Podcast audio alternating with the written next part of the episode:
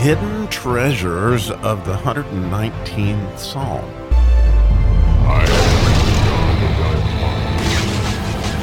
Well, quite honestly, as we look at this verse today, verse 50, I guess it's just what the doctor ordered for me today because I've needed some comfort, honestly.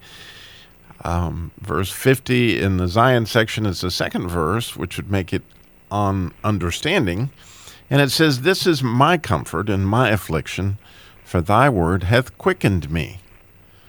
So, you know, let me just share what's going on in my life right this minute. I, since about five o'clock this morning, I've been texting back and forth with an estranged family member who is threatening suicide, and and perhaps you know because they turned off their phone, that's what's going on. I don't know, um, and I could use some comfort, and, and I certainly thought about not doing this podcast this morning.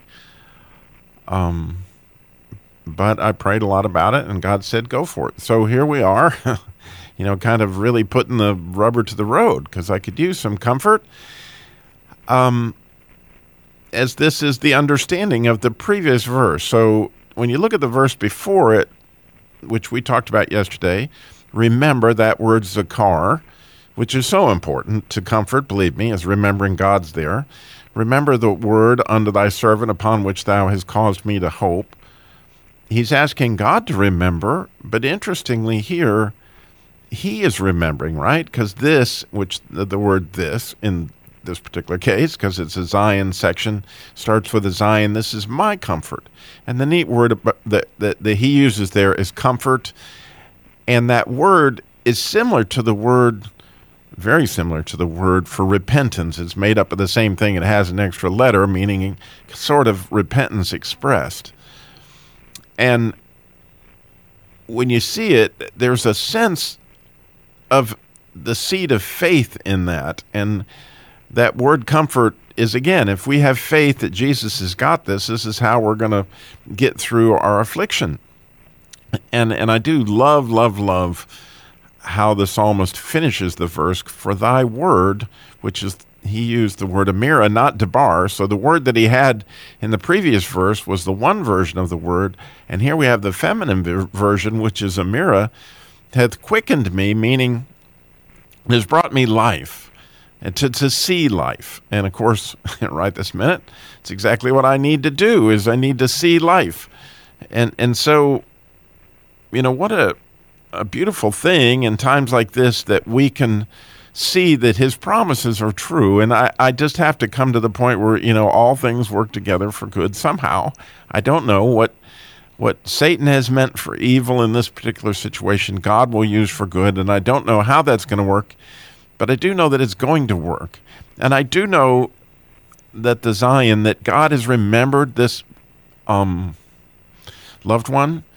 And, and, and it's right now priority in that situation. The, the whole idea of being mindful and remember me like the thing that I that I did not mention yesterday that I really think is so critical is what the thief on the cross said, right? Because I mean, here's this man, he's dying, and he's saying, "Remember me, Jesus, when you come into your kingdom." And, and you know, that's the cry of all our hearts. Is is we want to be thought of, we want to be remembered. I think that's why this family member has been reaching out to me all day is he wants me to be mindful of him. Um, and, and I think that's what we all want. And I think it's a beautiful thing that David starts out the psalm with asking God to remember. But here he is clearly saying the way he's going to get his comfort is based on how God quickened him. And with that life, you know, he too can remember. And remember what? Remember the Amira, remember the word, which means Jesus. And so you can see Jesus in a situation where maybe it's difficult to see him.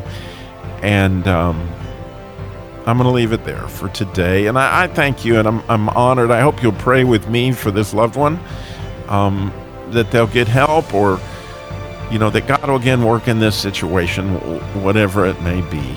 And, and I thank you for being my friends and listening today. God bless.